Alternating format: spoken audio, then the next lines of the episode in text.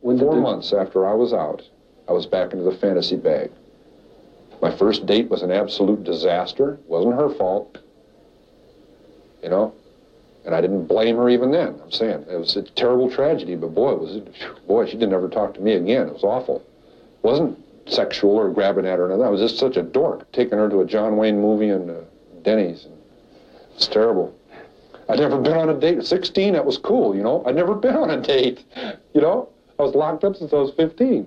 But I can't tell her that. Oh, gee, you don't mind me. You know, she kind of got hung up on my looks or whatever. You know, I mean, she's a gorgeous young lady, pure class, and she saw something there that I guess wasn't there, and boy, she found out quick.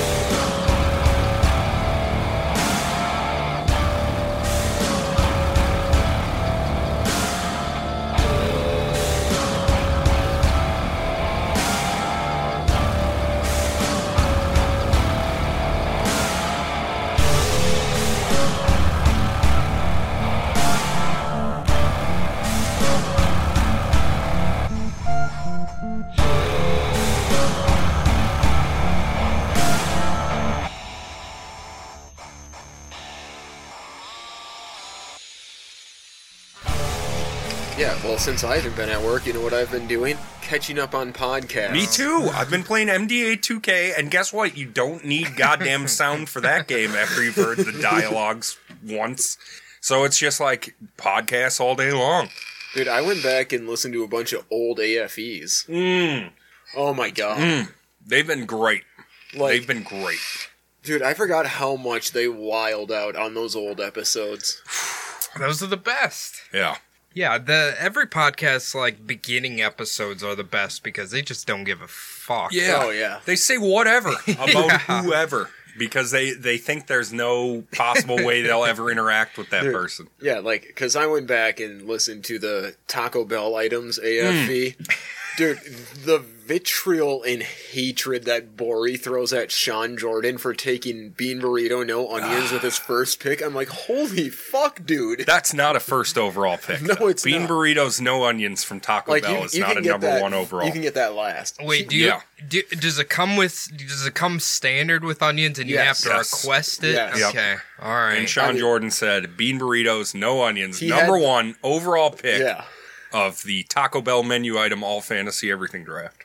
I love Sean Jordan, but that was a dumb fuck pick. That's dope. You That's t- dopey. Uh, you take the cheesy gordita crunch number that's one. what you would have chose? Oh fuck yeah! I'm going quesarito, but that's just really? me. I would have chose Crunchwrap Supreme, but Oh, that's just me. Yeah, Eh, I've no never- lettuce. I need no lettuce. No lettuce? Yeah, I've never been a fan of the crunch wrap. I don't understand the hype around it. They're they they're always cold.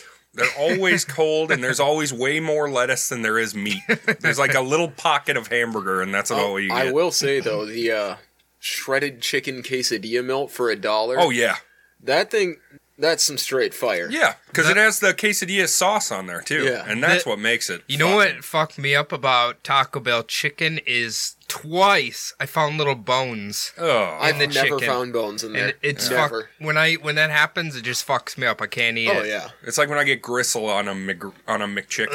oh, that I that don't kills like the that. whole meal for me. I hate it. Some Back in the people day, love that. nuggets used to have them all the time, and I'd be like, "Well, throwing away these nuggets. Yep. I ain't Man, eating no gristle McDonald's nuggets." nuggets. just aren't as good as they used to No. be. It's all about Wendy's, man. We need to get pink slime back on the menu. Fuck yes. Pink slime. You don't remember the pink slime debacle? uh-uh. Well, that was all a lie. That's Yeah. hot dogs. Yeah, but they were trying to say it was everything. True. Pink- what- they were like, what is "Chicken the- nuggets are made out of this pink slime." Well- you remember that weird bubble gum that came in a tube that just dissolved in your mouth and you couldn't chew? Yeah, I remember Pink that. slime. Yeah. I, hey, that was they had some cool candy back in the day. I feel like they They don't really do that did. anymore. Well, like wax lips. Yeah. you want to eat some wax? Or the the little the little uh soda bottles. Oh, Well, with root the beer wax. barrels. They still make those. No, no, no. The wax Oh. bottles. and they had a little juice in them. Wasn't that juice was for no delicious? reason. Yeah, but what was the point? The wax, you I just mean, have that- to throw it away. That's a real '50s ass candy. Yeah, yeah. Yeah. When they thought wax was a candy. What was yeah. the other one? Boston baked beans. You could still get those at any store. I mean, Boston baked beans are pretty good. What is it like peanuts with a candy shell? Yeah, Yeah. How about uh are you guys fans of circus peanuts? circus No. peanuts can go to the deepest ring of No. hell and die. My dad loves them. I don't know why. No. Ugh. It's like sh- It's like chewing marshmallow Uh. 'cause he's from flavored the 50s. styrofoam. He's really not. I re- I remember My dad was born in 1960. Oh, I, I remember uh, Bianca had never tried them, Oh, and Shayna had went out and specifically got them at Menards because it's like the only place Yep. you can fucking buy old Fleet Farm candy, too. and you eat it, and it's like eating a mixture of like plaster and styrofoam. Oh, with a hint of marshmallow Oh, in there. yes, just a, li- it's. And I And we we're ate just- it, and we are just like, ugh. But then I kept eating them, and I'm like, okay, I gotta stop eating. and the color of them, Yeah. like Why are they I, orange? I like pastel orange, but they're pastel blaze orange, and it's just the most off-putting thing. to circle back around, Cody, Hmm. you did that with another thing called Quick Trip Breakfast Pizza. I did. You got it for the first time. You said, This is fucking gross. and then the next day you got it. And then every day you got it. Now it's literally the only pizza I like. That's insanity. That's and insanity. that dumpy quick star next to work doesn't ever serve them. never, never, It's just never. And they don't have the chicken fryer. It's the No. worst Quick Trip Ugh. of all time. I, I literally get string cheese, carrots, sometimes a fig Newton bar, Yeah. and then a tea, and I'm out of there. They shut off it. my Quick Trip account. I lost Oh. 200 visits. I don't know what happened. I've called them several times. Is okay? no does idea. their card actually do something? I always feel like they might be kind of like uh, Walgreens, where you're getting points, but you don't know what they do. Well, the visits can be used every time you get 15 Ah. visits, you get a reward. Every time Okay. you go to the store 15 times, now that's either like a free sandwich or a free pop or a free coffee or donut or whatever. But what I do is I use all my visits to enter the Quick Trip sweepstakes. I put in for the snowmobiles, I put in for the snowblower, I put in for Viking sweet tickets, wild sweet tickets, that kind of stuff. What the hell would you do with the snowmobile? I don't know. I don't know. We don't get enough snow around here anyway. I'd have to go to like fucking Michigan. You sell it to Brad. Yeah, to cover the taxes. I'd still end up losing money on it somehow. Uh, hello, everybody. Welcome to another episode of the Bumblebutt Podcast, the only podcast that has survived coronavirus. Mm-hmm. We're the only one left. Who's going to be about this week? Well, we all know it's Edmund Yes, Kemper 2. yes, yes, so yes. guess what? My whole intro's fuck. uh, uh, my name is Adam. Sitting across from me, as always, is Cody. Hello. Hello. How was your week? Uh, it, w- it was good because I found out I have been demoted to part time right now. so Part time. 20 hours a week. I'm not complaining. No. Uh, I know there's a lot of people who probably uh, have lost their jobs and we feel bad for them, obviously, but uh, this might be a nice little vacation from work. That's for what me. I'm saying. Just let yourself enjoy it. I feel- Don't worry about it. No, no. It's, uh, I'll, I'll be perfectly fine. I'm Mm-hmm. sh- I can't say for certain the world's going to recover, but I'm pretty sure we'll be fine. And yeah, and who and if it does, that's great. And if it doesn't, I Walzer's not going to be on my list of concerns ever. Oh. It was funny. I saw a meme today where it was like an asteroid blowing the Earth apart, and there's an astronaut on Mars who's like, "No, what about the economy?" I saw another version of that where it was a T Rex pointing at it, and he was like, "The economy." oh man, it's so true though. Yeah. It's like oh yeah, ye- dead people, but what about Yeah. the economy? we're, Come we're on, facing an extermination level pandemic, but the economy. come on. uh, also sitting across from me is Jordan. Jordan, hello. hello. Your last week of unemployment was this one. Yes, You returned to work Monday. thank fucking god. The city contracts are finally being picked up and allowed to be worked on again. Yes, they're pushing the building permits through so Here I we can go. go. and set some panels and pour some walls. Set and some panel, pourable. Do- does your work like I would assume they make you keep a certain distance from your coworkers, Um, right? We stay as far away from each other as we can. Okay. Right. So I when we're just- setting panels, you know, because you have to set one on each side of the Yeah. wall. Yeah. you do that as a team because you know you got to put wall ties and shit on. So it's a two man operation. So it's like okay, the way I was doing it before the temporary layoff with my partners is I'd be like, all right, you stand over there, I'm gonna set my panel.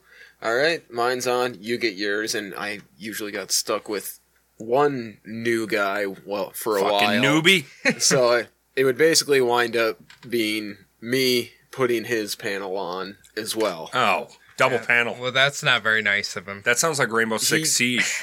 I mean, listen, he's a nice dude, but Listen, He's- I what's don't his think name? he's got- Eduardo? No, I, I'm not throwing names out Jimmy, there because I'm if I pretty get sure I close, have tell one me. or It's two Bob the coworkers who Builder. listen. Oh, it's Bob the Builder. Bob the Builder. Can he fix it? Not this one. I don't, does he do anything besides order animals to do the work? Animals. This- All of his construction equipment is alive. Oh, is it? Is Yeah. that the- I thought he had animals working Nah, for him. all his like bulldozers a guy, his fucking hammers a guy, everything's a guy. You know what? I saw a horror movie on uh, one of the string maps called Couch or Wow.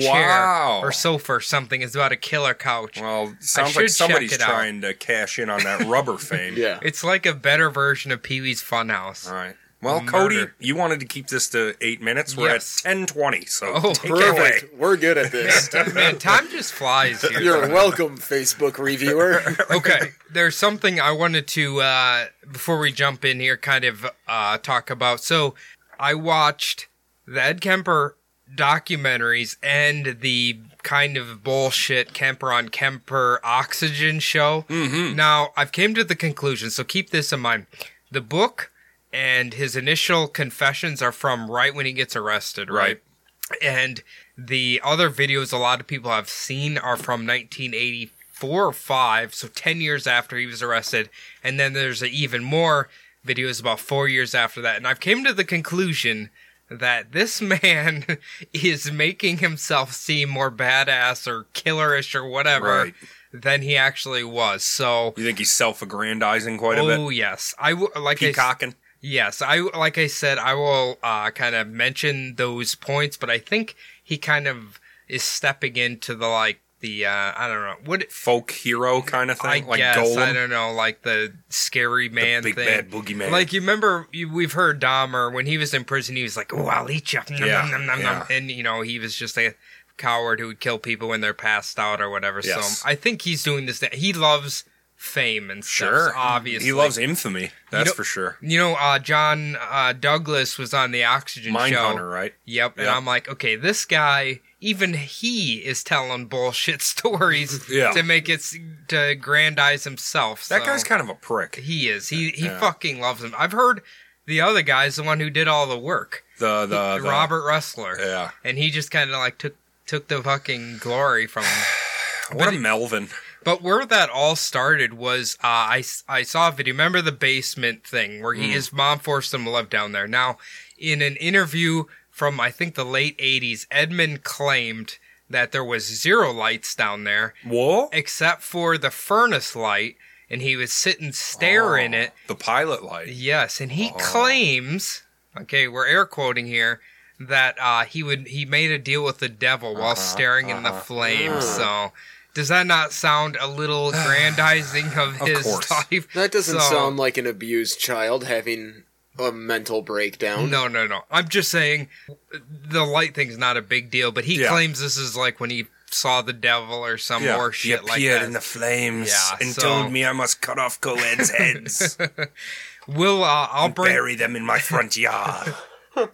I'll bring up his things.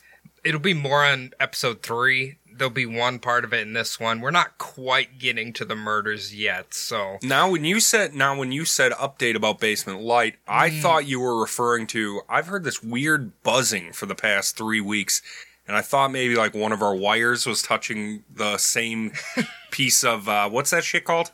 floorboard, No. wiring, Conduit? Conduit. conduit. I thought like a wire was touching it making that noise. I don't hear that buzzing, do you? Uh, No. I've learned because I record with Phil over there. I'm pretty sure it's the headphones. Okay. Yeah. Oh Gotcha, no, I've had gotcha. it in my headphones. I just didn't say anything because I We- didn't. I we- didn't want to be a blowhard. We we gotta get. I'll, I'll Jordan, Oh. say something if you hear a buzzing Uh-huh. from from from here on out. Let me know.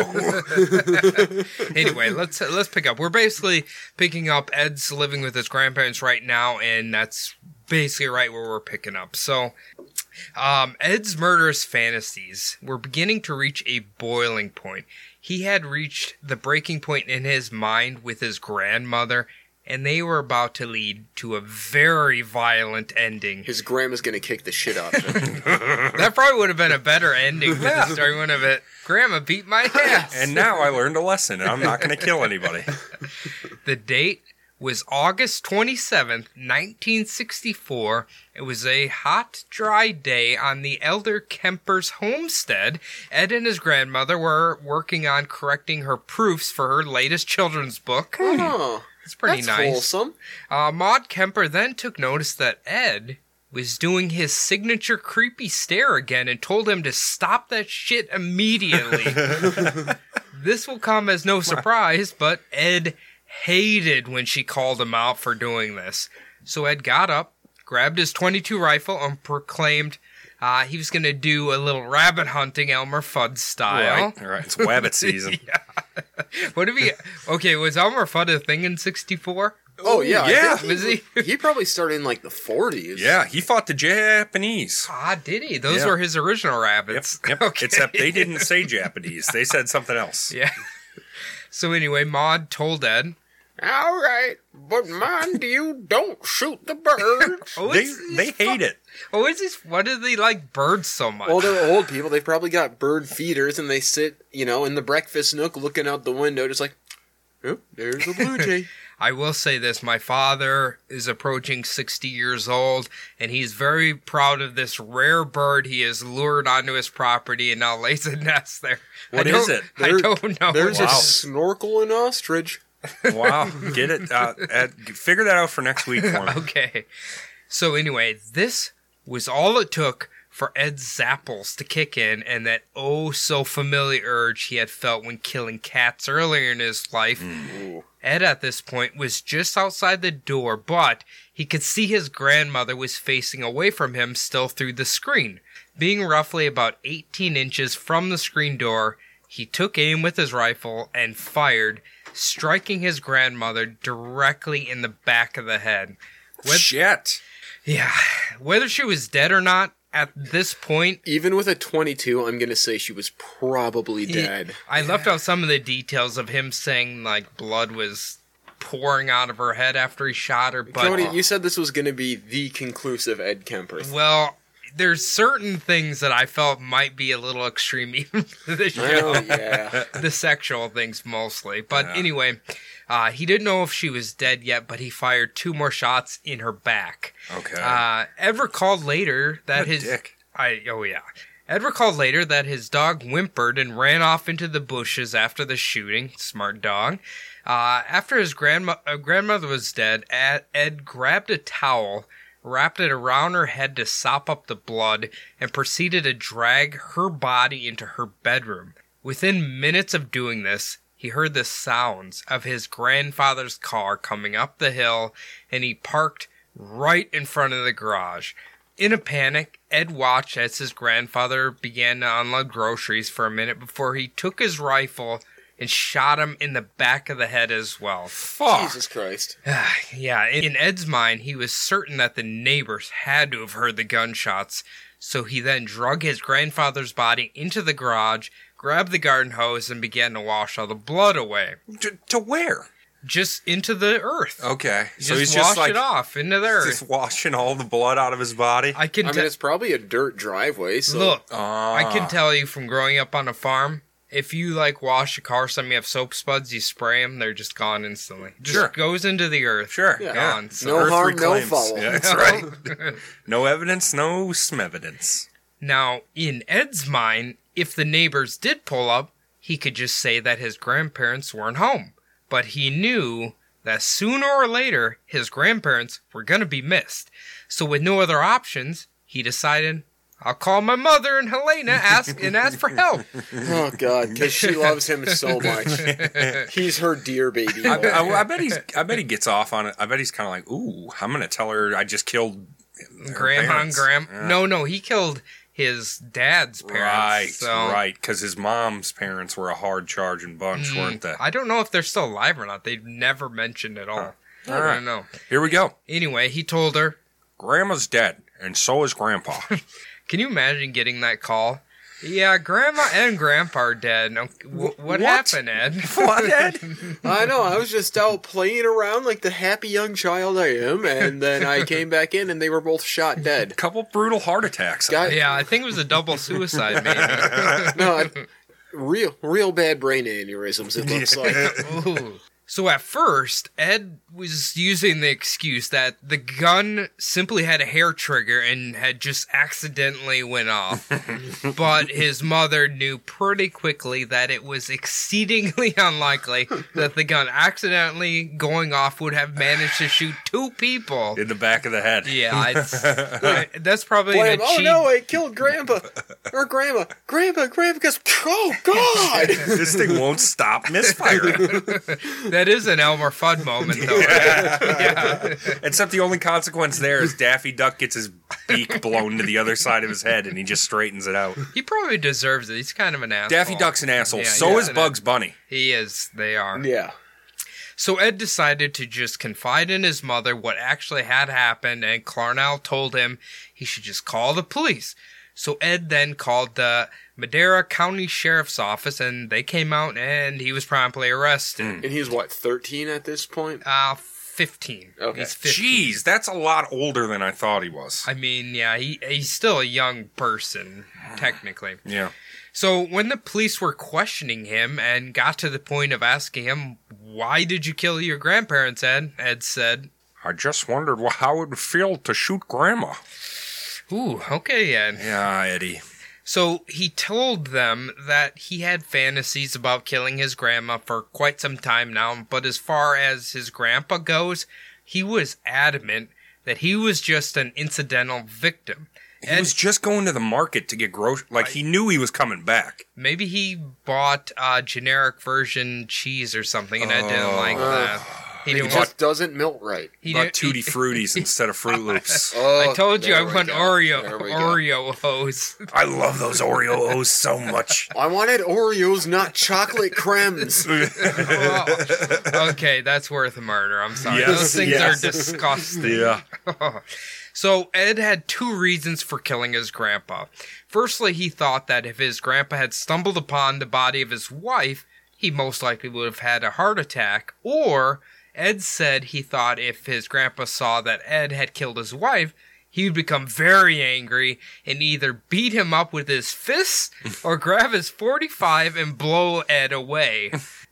Basically, Ed's rationale was that this was simply a mercy killing. Well, you made a lot of assumptions about Yeah, how he I- was going to react yeah. to this, Eddie. I don't get it. What is his grandpa gonna see it and like he's gonna eat a can of spinach, hulk up, and just beat the shit out of uh, Ed? Like I, I You're a don't know. 15 year old, seven foot monster, Ed.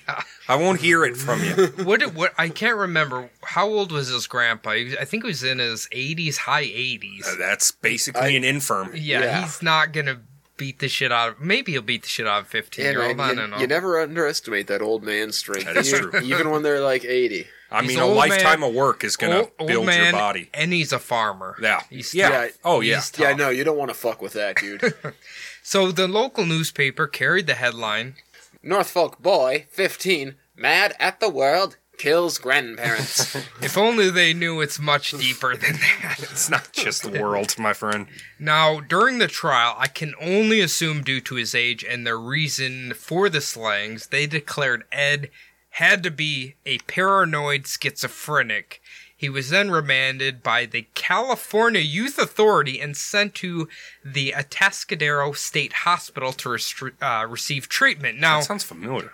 yes, it is from, uh, we covered Carol Edward Cole. This is where he went. Remember when he was like telling him he had all these urges? This is where he went he had uh, uh, the sexual urges and all that. This is where he went to try to get help before he tried to before he committed his first murder. So Yeah, he he, was a creep. was a creep. A lot of people like that saga though. That's a good one. That Oh, I like is- it. now, an interesting thing is that while the court had decided he was a paranoid schizophrenic, when the social workers and medical staff studied Ed over the span of three weeks, some of them seemed to disagree with the court's assessment.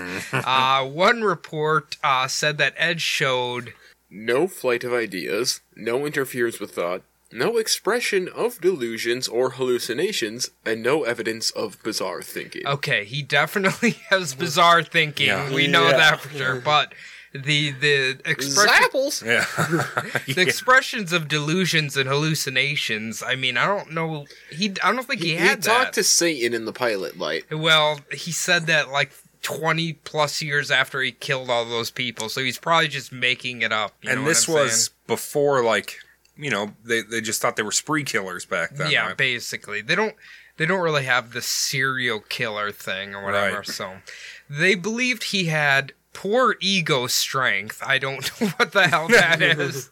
A fear of personal injury by the other boys and suffered from passivity. Okay. I think that's what every person in Minnesota suffers from. yeah. Well, Yeah. passive aggressivity. yeah. Uh, Ed officially Ed suffered from Personality trait disturbance, passive aggressive type. yes, that is every we go. citizen of Minnesota yeah. right there. If he would have just come here, he would have been fine. yes, he would have fit right in. He would have had a bunch of friends. He would have worked to retirement. Ooh, I can't wait till we get to the end of this episode. He's gonna s- have an expression that fits in perfectly with Minnesota. I'll tell you that Is it much. oofta? It's oops, Oops. Oops. oops. Whoops. Now, the people at the hospital were fairly certain that the murder of his grandfather was premeditated, simply based on the complete lack of logic in Ed's stories about murdering him. Uh, Ed Might claimed. see him and get mad, so I killed him. But that is what happened. Ed claimed as well that after murdering his grandparents, he he had certainly considered committing suicide, but decided it would be rude to. Leave this mess for others co- to clean up. Okay, He that's- left two other messes for others. he to washed the clean blood up. away. but he said if it was three people, then it That's would be, just That's too much. yeah. That's just rude. That's an unlucky He's just number. g- he's just got like excuses coming from fucking everywhere. because he was as much as suicide is not a brave thing to do. In his case, it would have been. Yeah. He would have been a hero if he would have killed himself right there. Well, yeah. So on December 6th, 1964, just before Ed's 16th birthday, he would officially enter the Atascadero State Hospital, which later in life would say was one of the best times he had ever had in his life. Wow. He he literally said he felt like he was kind of born here. Wow. Like it was like a new life for him. So I guess it kind of makes sense why later he likes prison. you know what I'm Sure. saying? I So- mean, if one of the greatest times of your life is a state hospital, you're not. You. I mean, you're gonna like prison. we're gonna learn this is probably the place he shouldn't be. Oh. Uh, so anyway, one of the biggest reasons uh, that he liked this hospital so much was he claimed it was the first time in his life adults seemed to treat him with respect.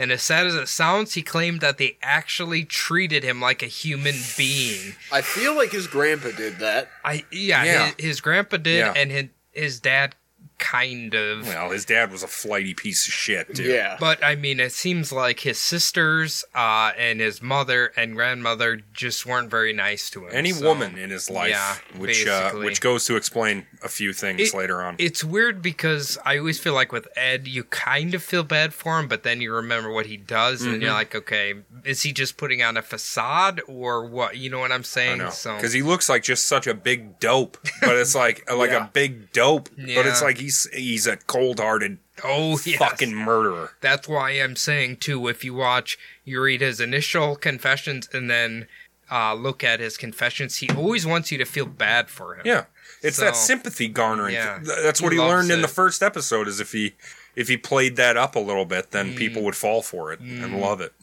So, an interesting thing about Atascadero State Hospital around this time was that it was filled mo- mostly with child molesters, rapists, and other types of sexual deviants. All the good people in society. So it is kind of weird they decided to send Ed here when he had nothing sexual attached to his murders. Not that they know of, anyway. But uh, soon enough, we will learn what Ed would learn from being surrounded by sex offenders throughout his teenage years. uh, I'm guessing how to touch a grown man. Ah, we do have some of those stories coming up shortly, Jordan. uh, in the beginning of his stay at the hospital, he was put through the usual battery of tests, such as the Minnesota Mul- multiphasic personality inventory and the uh, Bender Ges Gestalt test. I think that's Yeah, they're yeah. just perfect. Yeah, sure. I think the Bender Gestalt test, uh, Gestalt is a uh, the psychopath test. I believe that's what it Ah, is. Well, I've heard of the MMPI before. Oh, yeah, I I have think- heard of that. I think they still use it. I'm pretty Hmm. certain. so anyway, I think it's just uh, to kind of. Do you think? What do you think you would come up with if you took it for yourself? Would you be normal? I don't know. I Pass it. don't know. I, feel hope- like would we all be passive aggressive types? maybe. I I hope I'd be normal, but I don't know. I'm sure. We, maybe that'll be. Let's uh, give some- it a shot. we got to find that how to do it and do it for a, a Bumbles or something. Or like once a Check our patriot. Patreon. Exactly. there we go. Now, because Ed was a very intelligent young man, he was able to identify the strengths and weaknesses of these tests and would later use this knowledge to manipulate the test uh, to his advantage. Yeah. But make no mistake, it does appear these psychological tests and the help of psychologists were able to help Ed identify what his problems actually were. Hmm. Ed said this about the murders. I found out that I really killed my grandmother because I wanted to kill my mother. And my grandmother was worse than my mother. I had this love hate complex with my mother that was very hard for me to handle, and I was very withdrawn from reality because of it. I couldn't handle the hate, and the love was actually forced upon me, you know. It was a very strong family tie type of love. So, why this quote is, is important is because he knows exactly what his driving force for his problems are this entire time Hmm. he goes on the killing spree. So, He knows it's Mama. oh, yes. Hmm. What's her name? Clarnet? Clarnell. Clarnell. Clarnet is like the uh, classier version. Yeah. Like Clarnell works at Great Clips. Uh, Clarnet might work at Fantastic Sam's. Oh, maybe. I thought you were going to say Aveda. I, that's what I was just gonna say too. Clarnell went to uh, oh god, what is it? Minnesota School of Cosmetology. College. and then Clarnet went to Aveda schools. That's right. So either way, with Ed gaining a positive favor around the hospital, they assigned him tasks to perform. A Doctor Vanasek, who Mm, Sounds is- like a hockey player. do you think he could be? What is his Tom first name? be? Vanasek. Tom Vanasek. gonna be all Tom. He's got one goal and one assist tonight. He's tearing it up on the ice. Two points on the night. Not bad for a rookie. Anyway, he was treating Ed, and he said this. he worked in the psych. Tell us about it, Zoidberg. He worked in the psychology laboratory, testing patients, serving as a crew leader, and giving the MMPI and other tests. He administered a test that included a hostility scale and helped to score it. He was a very good worker, and this is not typical of a sociopath. He really took pride in his work. Now, a sociopath would have been more likely to use his performance to achieve other ends. Now, fellas, in, Gotta get your ends. hindsight, in hindsight, we're pretty sure he is a sociopath or Yeah. a psychopath. Yes, This one of the is- two. I'd, I'd be going more psychopath, This guy's an asshole. I think. I've always been confused by a sociopath and a psychopath because it seems like they're both very dangerous. yeah. Yeah. Well, They- sociopaths serve themselves, right? Aren't they usually narcissistic? Are yeah, they? that's Yeah. what I was gonna say. I'm, They have no feelings for anyone but themselves. Mm, but they still get pleasure out of like hurting people and Yeah. stuff, right? Yes. So, eh, it doesn't matter. Either way, Ed said this about his work. I broke my butt. I was the dynamic young man, and they began to say, maybe we can let him out sooner than we had thought. Ooh, okay, Hell there's yeah. the first butt Hell mentioned. yeah. Hell yeah. Now, as I hashtag free Ed. Now, as I mentioned earlier, being locked up with nothing but rapists and molesters of all sorts, and now being able to perform tests on them, Yeah. Ed began to learn a very warped version of sexual education. Oh, Uh, according to Ed, from talking with the rapists about their crimes, he began to add the sexual aspect to his already homicidal fantasies. Uh, a lot of the patients basically told Ed that once they got out, they were going to reoffend again with whatever sexual crime they had committed. Sure. They couldn't wait to get back out there and get They- their rocks they're off just again. li- yeah, they're just like, look, I'm a rapist. When I get out, I'm gonna rape. You know, it's uh, rape kinda are gonna scary. rape, rape, Yeah. rape, rape, rape. Uh, so again, according to Ed, the notion of not leaving any witnesses alive was the only way for him to be able to fulfill his fantasies. Hmm. That is one of the main things he learned is these dipshits keep getting caught I'm because sorry, they boys. leave witnesses. So, yeah. Also, Ed claims that he was approached by some of the older patients who proposed him for homosexual acts Oh, which he was apparently repulsed by, Oh. but apparently was fairly common at this state hospital. Uh, one, specifically this one. uh, I'm sure it's all of them, Yeah. but uh, one time Ed walked in on two men engaging in sodomy in the chapel during a sermon. Whoa. Is that ch- church approved activities? That's in. That's that's the that's some horny shit right there. Yeah. Like you are a horny devil. Look, if you know what, you got to get it on. You got to do it when you can do it. That's what I Jeez. say. So now, an ironic thing was after murdering his grandparents, Ed had decided to convert to Christianity and dove headfirst into the Bible. Apparently, Hmm. In the beginning, Mm-hmm. he said he loved the fucking Bible. Now, apparently, from reading the Bible, he believed he was going to be punished for his sins Hmm. and would have reoccurring dreams about his grandparents destroying him. Do you think that's like a weird guilt in his mind? Yes, Like, I you keep- absolutely you do. Keep think having that. these crazy nightmares about your grandparents killing you or That- whatever. Yeah. Yes. I think that that is uh, that is hard guilt that he's trying to deal with. Okay, now this is where Jordan's expertise is going to come into handy Perfect. here. All right. So, interestingly, one figure who Ed would identify with from the Bible was a prophet named Job. Job. Job. is it Job? Yeah. yes. Okay. Cody, you went to Catholic school. I don't. I didn't remember Job like at all. Uh, he's the central figure in the Book of Job in the Bible. Yeah, he had a hard time. He did. God didn't treat Job well No. whatsoever. So is that is that why Ed identifies with him? You I, think? th- I believe so. Jordan, why don't you read the Wikipedia entry about Job? Job is presented as a good and prosperous family man who is beset by Satan with God's permission with horrendous disasters that take away all that he holds dear, including his offspring, his health, and his property. He struggles to understand his situation and begins a search for the answers to his difficulties. and that's why he's God's most special prophet. Okay. Because God like let the devil go roughshod on him and he still didn't like he still didn't renounce his faith. Hey, maybe this, maybe Ed did see Satan in his furnace. Maybe. Oh, I don't know. Hey, maybe God let Satan go roughshod It- on it's the new version of the burning bush. the great prophet Ed. Did I ever tell the story of my dad's ex boss and the uh, his furnace? nope. where he so it had a tiny leak he was an older man and he didn't know it was leaking carbon uh, dioxide or whatever in this house and he he kept telling everybody all these goddamn goblins are coming out of my furnace well he had poisoning and he was hallucinating so bad and he thought goblins were coming out of the furnace attacking him Wow.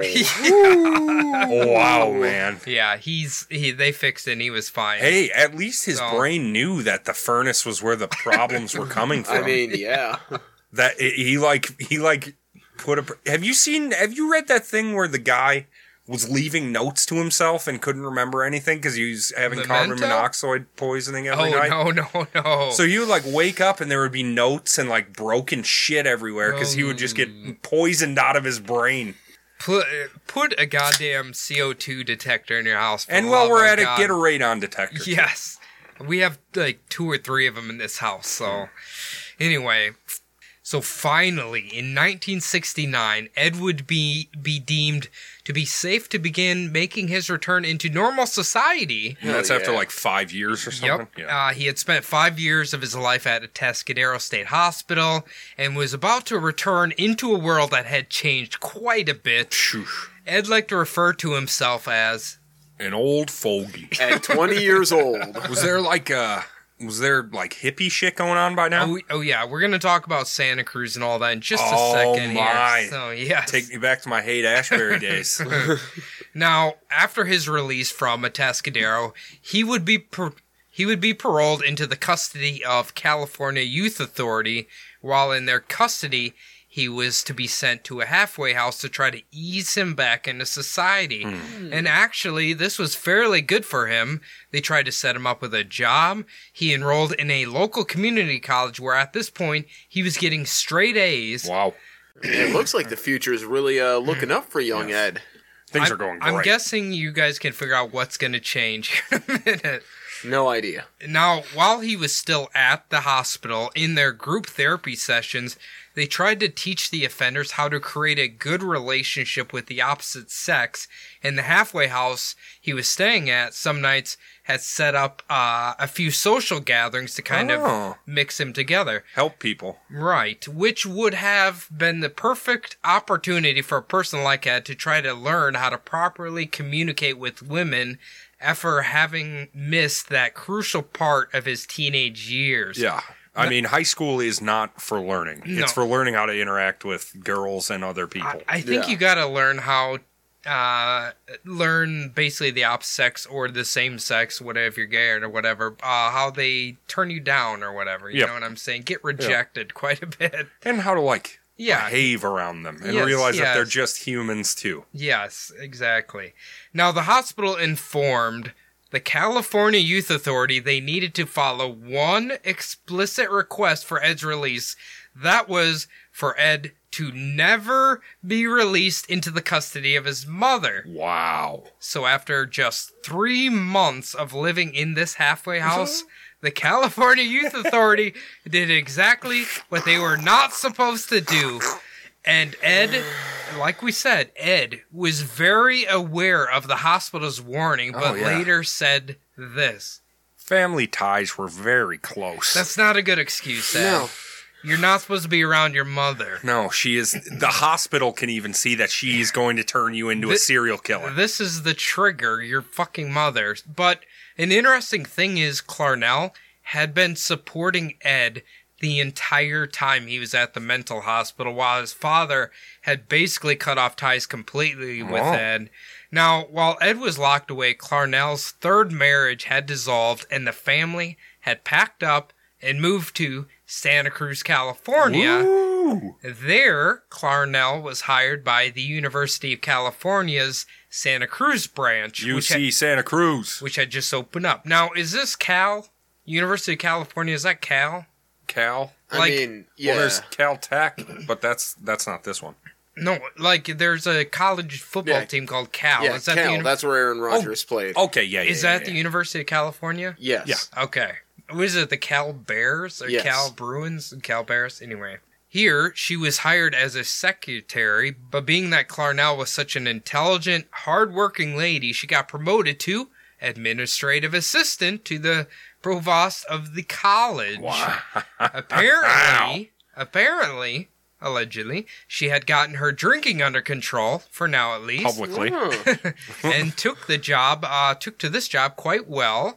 She also made loads of new friends, Ooh. which included one who will become very important much later in this story Sarah Hallett, or Sally, as they called her. Oh, that kind of that's kind of funny. Like taking her first name and her second name and combining Yeah. them. Oh, I was trying to figure out why were they calling her Sally, and now okay, you cleared that all up. the youngest child, uh, Eileen, Aileen, was still living with Clarnell at this point when Ed was about to return to their lives. Now, an interesting note about Santa Cruz around this time is that it had experienced a huge change over the last de- decade.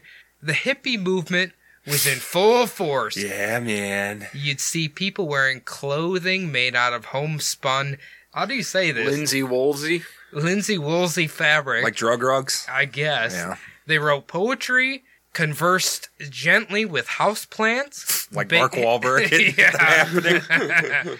uh, baked whole kernel bread, and of course, involved themselves in free love and the drug culture. Hell Oh, yeah. Stay loose, bro. Hang it. I don't know what they say. Now, Ed mentioned later on that after emerging from the state hospital, how much the world had changed over the past five years, particularly in California.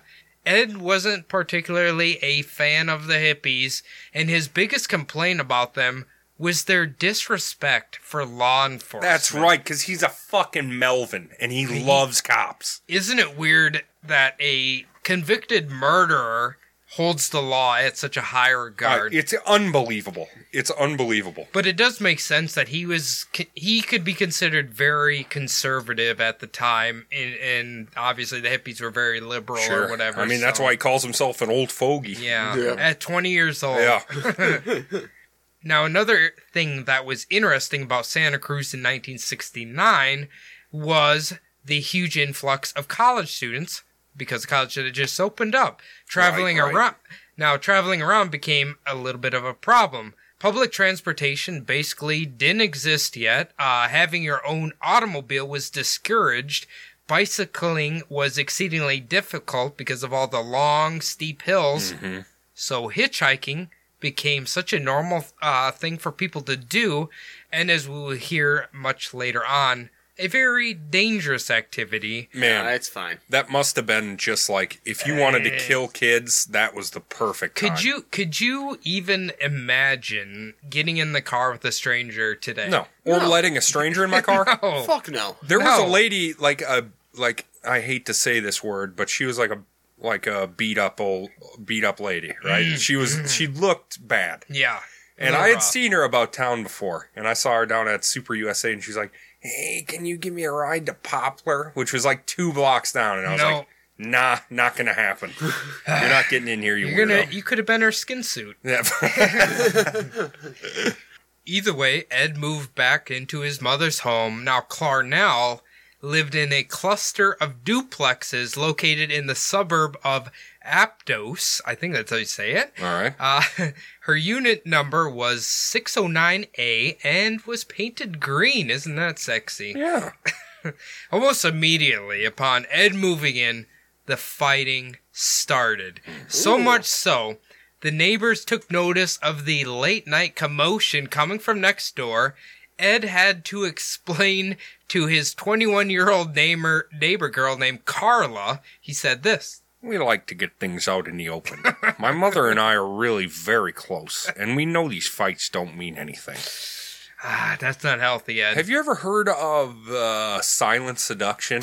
No, it sounds like a fucking Cinemax uh, softcore porn. Yeah, I mean, so is so is what it is, but it's like the mother latches on to a male children and then basically has an unwitting romantic like romantic relationship with them. Wait, but are- not actually romantic. So you think Clarnell might have like some weird sexual thing for Ed? Yeah, or she like yeah, she look up silent seduction when you get a chance. Hmm, It's very it's weird. really? Hmm. Well, uh, I forgot to mention this. I've heard that they believe Clarnell uh, suffered from bipolar disorder. That's not that's not easy. So uh, that's why they think she was so like hot and cold. okay. Um, but we don't know obviously for certain. Yeah, well, it's going to be it will be tough to interview her. Right. Ed also said this later on.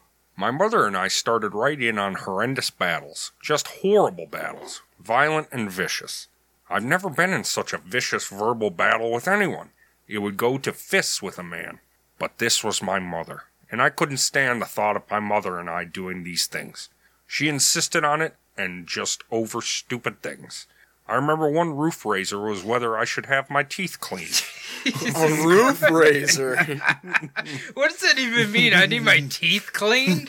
What the fuck does that mean? I won't go get my teeth cleaned, Mom. Uh, Ed also said this. With my Atascadero learning, I kept trying to push her toward where she would be a nice motherly type and quit being such a damned, manipulating, controlling, vicious beast.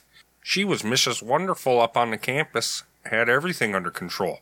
When she comes home, she lets everything down and she's just a pure bitch. Bust her butt being super nice at work and come up and come home at night and be a shit.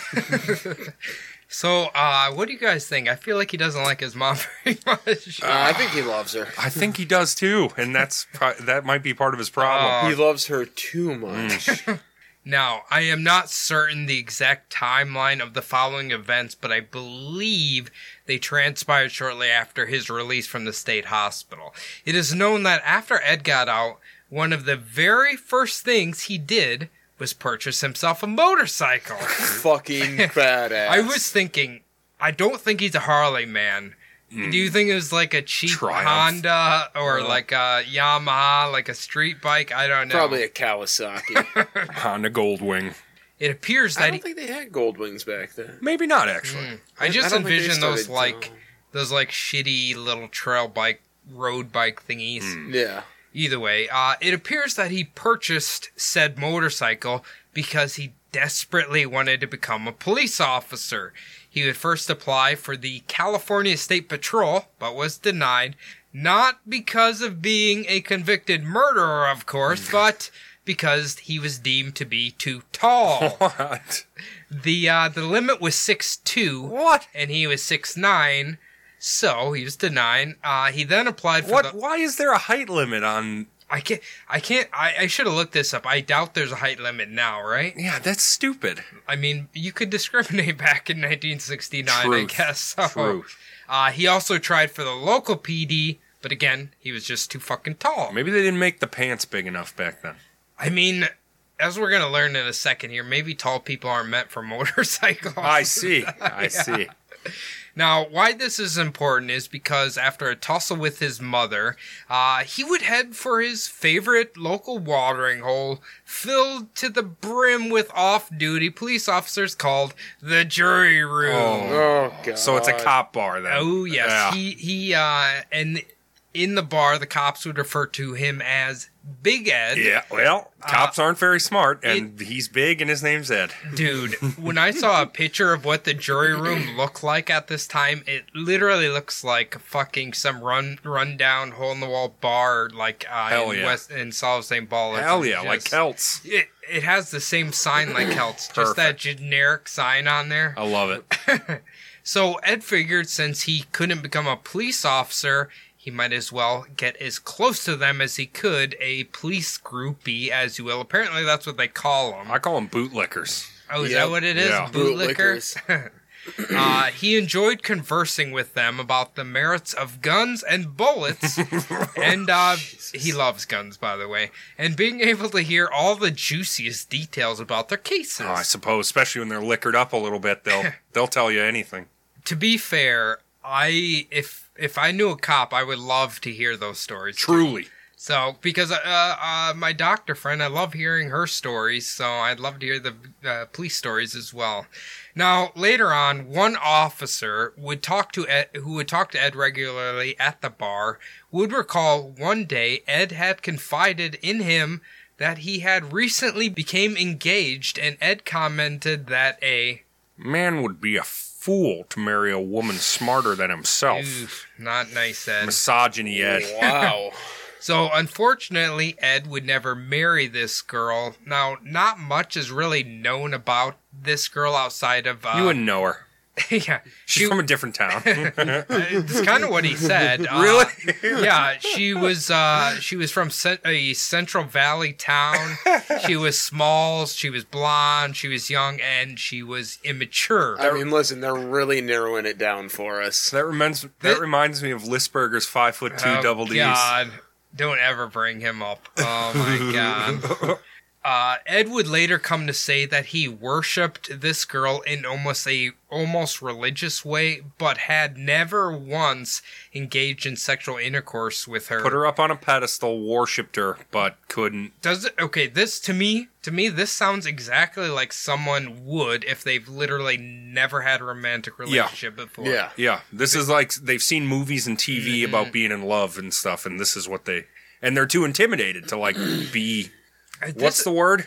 uh, Intimate, Yeah. yeah. yeah, It's this is a part of a story that I read in the book that I'd never heard before. Um, whether this girl actually exists or not, we don't know. Okay. But uh, now later on, uh, Ed would claim that he had only had normal sexual intercourse one time, and this woman rejected him when he was he approached her for a second time. Oh, Is it because he's swinging too big of a hog? Actually, uh, in his confessions, it literally says in the trial transcri- uh, transcripts that he's ashamed of his small penis. Oh. So, yeah.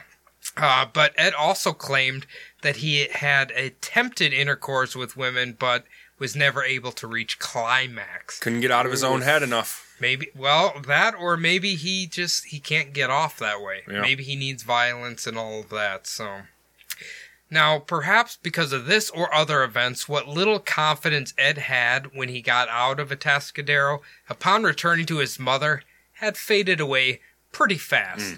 Uh, he began to view himself as an ugly, unattractive fellow. He particularly hated that his mother was trying to set him up with girls from the college that he considered to be awkward and ugly, which was exactly how he viewed his mother, almost af- as if his mother was trying to find a girl exactly like she was, or that his mother thought that he was not worthy of anybody more attractive. Uh, Ed said this. The hassle with my mother made me very inadequate around women because they posed a threat to me. Inside, I blew them up very large. You know, the little games women play. I couldn't play, meet their demands, so I backslid. Mm. Now, This is uh, ridiculous, okay? this is So maybe his mom wasn't doing it out of hatred or malice, but was actually just trying to find him a girl that reminded her of her. Because they Hmm. It could say be. men marry their mother, oh, right? absolutely. Well, we've seen it from his father. Th- That's the truth. That's right. We talked about this. Here's the other thing. He he sounds like that typical guy who's like, "Oh, I wouldn't date her. She's a fat pig or Yeah. something." When like you're kind of an ugly ass motherfucker too. Like like you're a shallow ass, Yeah. weird, ugly dude. he could have met a girl who was just as weird as he was True. and lived happily. Who True. knows? Either way. Now, with Ed being unable to follow his dream job of becoming a police officer, he started uh, taking a laborer's job at the Green Giant Farms in nearby Watsonville. Hey. Ooh. Is he the new spokesman? Oh know. my gosh! They could go put him in the field down in uh, LeSueur. Dude, what if he was like the mascot for him? Dude. He just wore the costume. That'd be sweet. So he worked here for a while before, before finally following in his father's footsteps and took a job with the California Division of Highways. Oh. Now, after this new job, he was finally able to save up enough money to move out of his mother's house. Nice. He moved into an apartment with a male friend in the town of uh, Alameda, but Ed claimed that his mother was still constantly trying to interfere with his affairs, constantly calling him up and wanting to come over to visit. Uh, just leave him alone. Overbearing mother. Yes. Uh, now, with that motorcycle that Ed had purchased earlier, it seems he perhaps wasn't very well suited for driving it around because he ended up crashing it twice. Oh. Uh, the first crash was around when he first came out, uh, came to own it, which he sustained a head injury. Not good for somebody that's a killer. No. The uh, second time he crashed it, in which is around the time period we're talking about right now, he broke. He had broken his left arm, uh, which would force his job to put him on recu- recuperation leave. You can't fix highways if you got a busted arm. And as- as we're gonna find out, he uh, he kills people with the cast on. Ah. So that'll come and be more important in part two. Ah. but uh, keep that in mind. Now- he has a cast on the whole fucking time it just from this from, this, accident. Correct. holy cow so d- he okay um what i'm gonna say is he must have done all this in a pretty quick time frame then Oh yeah. Uh, he murders. When we're going to talk about, it, he murders the women within about a span of a year and a half. okay So he's really f- every four months about. So all right anyway, uh, now why this is so important is because in said accidents, it appears he was hit by other motorists, so he would receive some settlement money, which seemed to be around sixteen thousand uh, dollars, at least for the second accident. nice Uh, with this money, he would purchase a 1969 hardtop two door Ford Galaxy. Beautiful. That's a fucking hot whip. This is, Beautiful. uh, I actually think this american is, muscle This is the car my dad has. I think either it's a 68 or a 69. how come all dads have a 68 or 69 ford galaxy you, Those are, those are like the best years for a lot of cars. i went up to Yeah. duluth to buff somebody's dad's 68 ford ford galaxy My dad had a Mercury Comet. There A lo- you go. A lot of those years, those were like the best cars. Oh yeah, and the fairway too was, uh, or the Oh, fairway, Fair Lane. Fair, Fair lane. Lane. That's what I used to drive Fairlane around. 500, or I was had it a- the Galaxy 500? Galaxy No. 500. Yeah. I, I had a 60, 62 four door uh, Fairlane. Beautiful. What happened to it? I sold it to my dad, and then he turned it into like a Barney Fife cop car. Awesome. yeah. He still has it. That's fucking awesome. now, in this car, he installed a radio transmitter with a microphone on the dashboard, and on the outside, he had one of those large attention getting whip antennas. So he's trying to make a cop car. Mm-hmm. Ba- I mean, basically. Mm-hmm. Uh, with the leftover money, he invested in his other favorite items guns and knives. 16 racks worth of guns, knives, and cars, huh? Fuck yeah. I don't know how much the car was. The car was but probably like five grand. Yeah. Four four thousand nine ninety nine. It's uh, it's his it's his kill car. I'll tell you that much Okay. right now. Oh. So, It's a fucking nice car.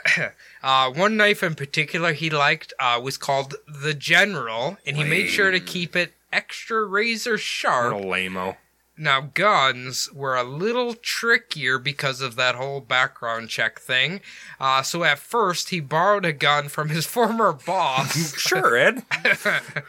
Uh, now, keep in mind for what Ed is about to start doing, he is only 23 years old, which means he had been out of the state hospital for three years before the chaos starts. Already, it took that short amount of time to undo Mm-hmm. five years of good work, and it's all because Clarnell got him. I mean, th- I, I hate blaming her because she's obviously become the victim, but think about this. Lived with his grandparents, he was doing good, went back to his mother's, reverted, Yep. uh, got out of the hospital, he was going to college, all that, went to his mother, Straight A's. Mm-hmm. reverted.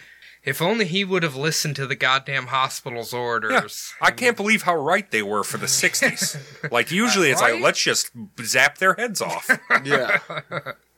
Uh, this was about when Ed decided to start cruising the highways and streets picking up hitchhikers.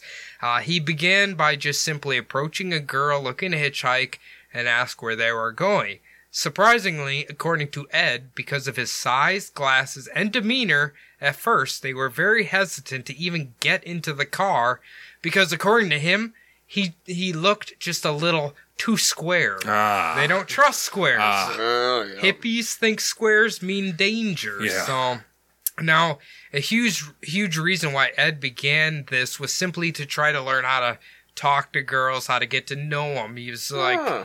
his way of dating, I guess. I don't know. Speed dating, captive audience dating. So most evenings and certainly every single weekend, Ed would be just cruising around, headed south along Coast Highway 1 to Santa Barbara, north to the Oregon border on Highway 101, or New International 5 or 580 east out of Oakland, or Old Route 99 down from Central Valley. But most of the time, he just stuck around Berkeley and Santa Cruz. So keep in mind, he knows everywhere. He knows these locations. He knows where he's going, right? Yeah. And uh, Berkeley and Santa Cruz probably got some pretty, pretty ladies walking oh, around. yeah. Brand new college, just Oh. co-eds everywhere. Oh, So he just continuously was perfect, uh, perfecting his craft, making sure he could basically convince anybody just to hop in the car. I think if he got rid of the glasses and his like Mo Howard haircut, they wouldn't think he's such a yuppie, and It's they might true. get in his car a little easier. Um, did they have contacts back then? I don't think they did, right? Not they- for those eyes. That's they for probably sure. had hard contacts. Oh, those sound painful. Ugh. Dude, I was reading this uh this Reddit thing yesterday It was like what has caused you as a man to leave a date immediately? Hmm. And this one guy was like, "Yeah, this girl told me I should quit wearing those dumb colored contacts." He's like, "Oh, I have a I have a some disorder that like discolors my eyes, so I Uh-huh. wear colored contacts." What a bitch. Wow. Yeah, that's fucking rude. Anyway, uh, this is when his dark fantasies started to evolve. He started to put a heavy velveteen blanket in the back seat, bought some heavy plastic garbage bags, started to keep his knives and guns inside of the car. Just pushing the boundaries. Right, he j- he's getting a weird pleasure out of having the weapons in there, and his passengers didn't Yeah. know that they had them. It's Yeah. kind of a like we've we've said slow escalation. He's like a. This is like weird voyeur stuff. You know what I mean? Have you ever watched that documentary on Netflix? The Voyeur. Voyeur. So Uh-uh. creepy, man. He has a hotel with little like spy windows, and Yeah. he's watching it. Oh, it's so creepy. Anyway, Ed started to wear only dark clothing on the nights he was cruising around to help conceal his appearance. Then he started to look over the car and see what he could remove to make sure it wasn't bringing any unnecessary attention to the vehicle, such as taking off that fucking antenna. Uh, he fixed the passenger side door lock so that he could slip a chapstick tube into the slot while pretending to lock it, Wow. which would make it impossible for the victim to open the door because it was one of those like pull handles. and then the the lock pops out as you pull the handle, Mm-hmm. right? Can't get it. Unfortunately, because he had been in a fender bender, the car had been smashed uh, in the right rear fender and damaged the taillight. This dude should not be driving any sort of motorized uh, transportation. He crashes Mm-hmm. motorcycles, tra- crashes fucking cars. Uh, but he had kind of like, he calls it Mickey Mouse fixing his taillight. That's li- There's a, there's that's a lot what- worse names for that. yeah, oh yeah, but uh, that's how he fixed the tail. He mix Mickey Mouse fixed. It, I like apparently. it. I like that. Either way, Ed claims from the years 1970 to 1971, he had estimated that he had picked up around 150 girls. Uh, obviously, he had never killed any of them yet. Hmm. Good Ed, self restraint. Mm. Good self restraint. Ed said this.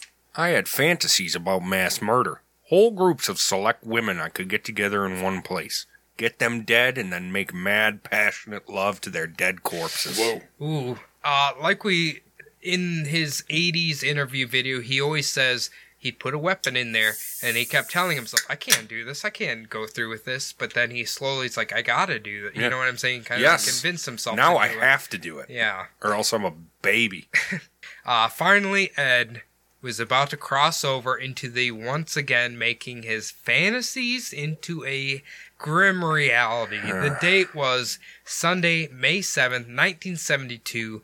Ed was wearing his kill clothing once again on this day, which included dark jeans, a tan checkered shirt, his tan buckskin jacket, which sometimes included his junior chamber of, chamber of commerce lapel pin. Oh, Uh, and, he was, and he was out cruising along University Avenue in Berkeley. Now, the interesting thing is, in the book, he claims that what set him off with his apples is he saw a, cou- a couple of hitchhikers making out, and it set him Hmm. off. But a lot of times it's a fight with the mother that sets him off, which I thought was kind of interesting. Huh. Maybe he was jealous of him. I don't know. Hmm. That's what it seems. So Ed later mentioned on this day, uh, it had been a abnormally high amount of people with their thumbs out. It was around 4 p.m. when Ed came along, 18-year-old Fresno State College student Mary Ann Pesky and her 18-year-old roommate Anita Lucchesa. Ed said, I picked up two girls on Ashby Avenue, which is also Highway 13 in Berkeley, who were carrying a sign which said they wanted to go to Stanford. I asked them a few questions and determined to my satisfaction that they were not familiar with the area.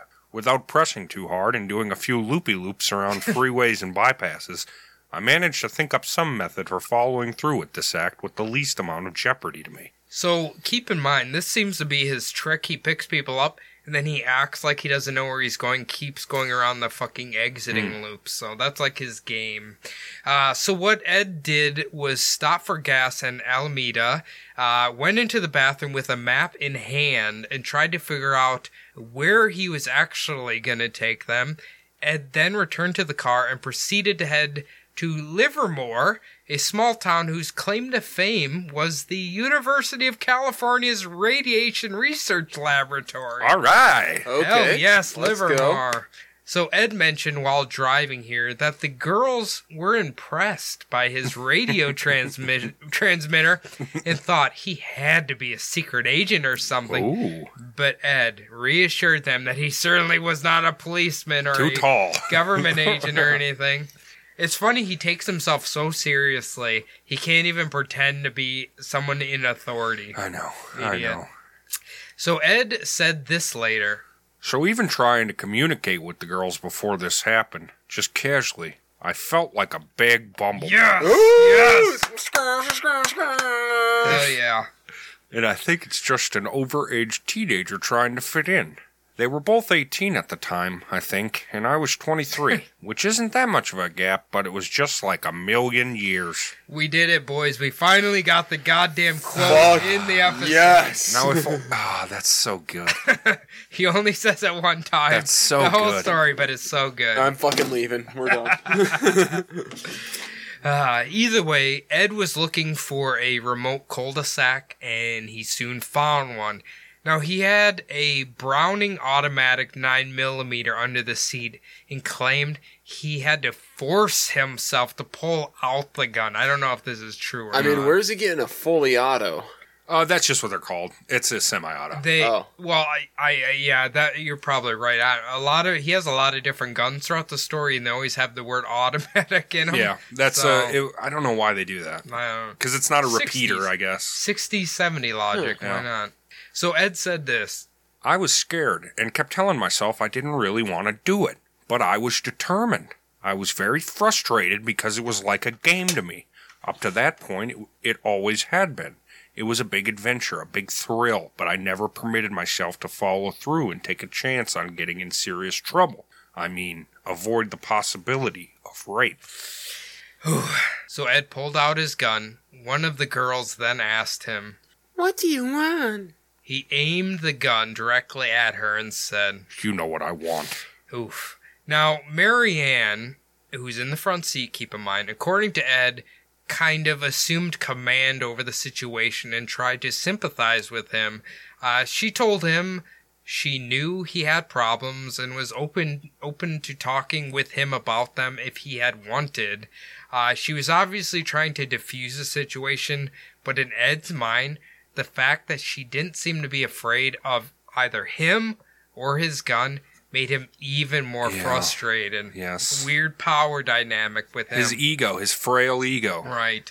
He's just like, you need to be afraid of this fucking gun. Like, I'm a huge bastard and I have a gun. Why aren't you Yeah. afraid? Why are you trying to be calm right now? Thi- like honestly though, she is doing like I think something not a lot of people would do, where they're just like trying to diffuse the situation. So either way, but Ed did mention of all of his victims, Marianne had struck him in a way by trying to show compassion that would really stick with him. He always remembers her trying to be nice to him, but Ed at this point had gone way too far to turn back.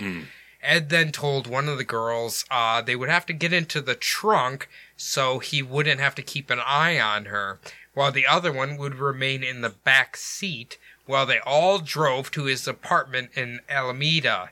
That's always his excuse that he's going to be Just going back to the apartment. just going back to the apartment. That's it. right.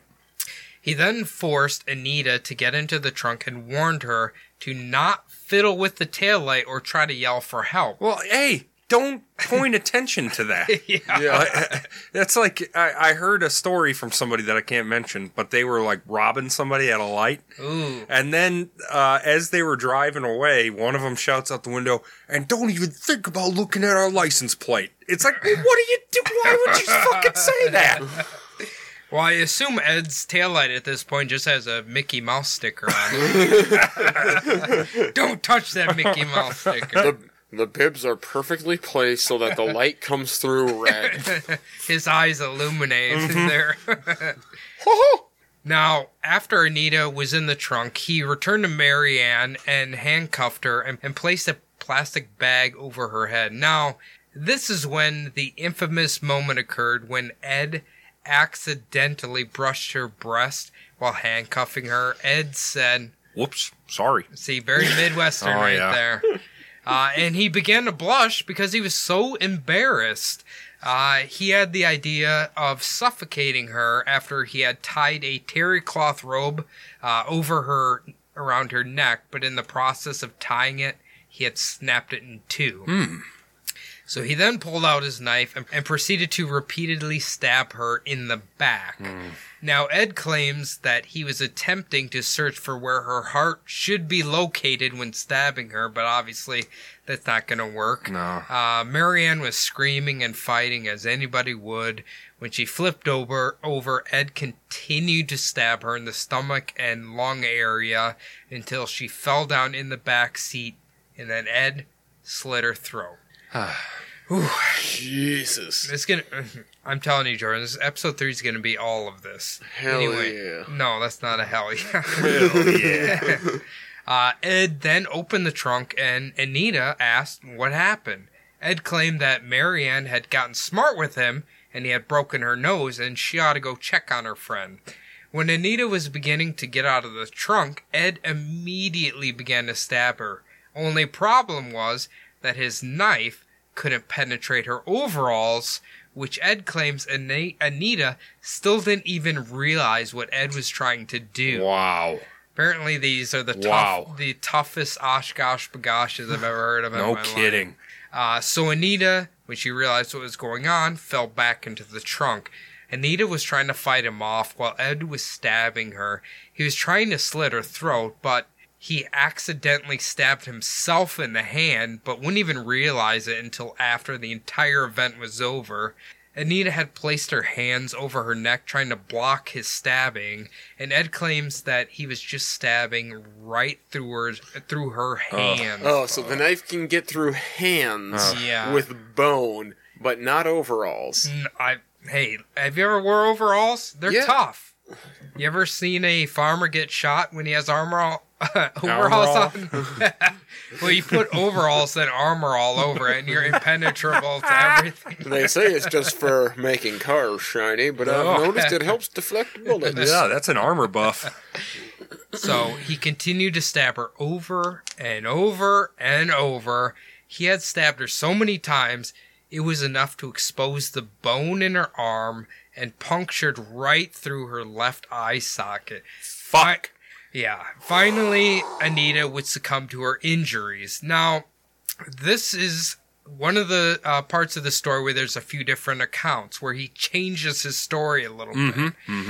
Now, firstly, um, this is where you guys have probably all heard the famous when you stab somebody, they don't just die, they leak to death. Yeah. He thought it would be quicker, right? Right. Yeah. That was with these two uh, girls here. The second part is that Ed claims after he committed the murders, he was in such a frenzy that he slammed the trunk and he thought he had lost his keys or he locked them in the trunk. Mm-hmm. So he started to run off. And when he finally, his adrenaline came down, he realized that his keys were just in his back pocket. had you heard that story before? Never. Okay, so that's a story that was added after the fact. So keep that in mind. Jesus. Either way, Ed slammed the trunk with Anita's body inside. He moved Marianne's body down in the floorboards of the back seat, covering it with his uh, old leather jacket, and drove home. Ed said, I jumped in the car and was sweating very heavily, and there was blood splattered here and there on my hands, which I had to keep concealed. But I drove out the air but I drove out of the area. Very close by, right down the main road, were two couples looking at property. They looked rather disgruntled as I went by. I tried to look nonchalant. Ooh, "If only those two people looking at a house realized what just happened." They would look disgusted for a very different I reason. think Yes. so. Now, here's another part of the story where Ed adds after the fact. He claims that uh, the bodies were both in the trunk and he got pulled over on his way home. Whoa. And the cop, he's like, I, he, he pulled him over for the taillight, right?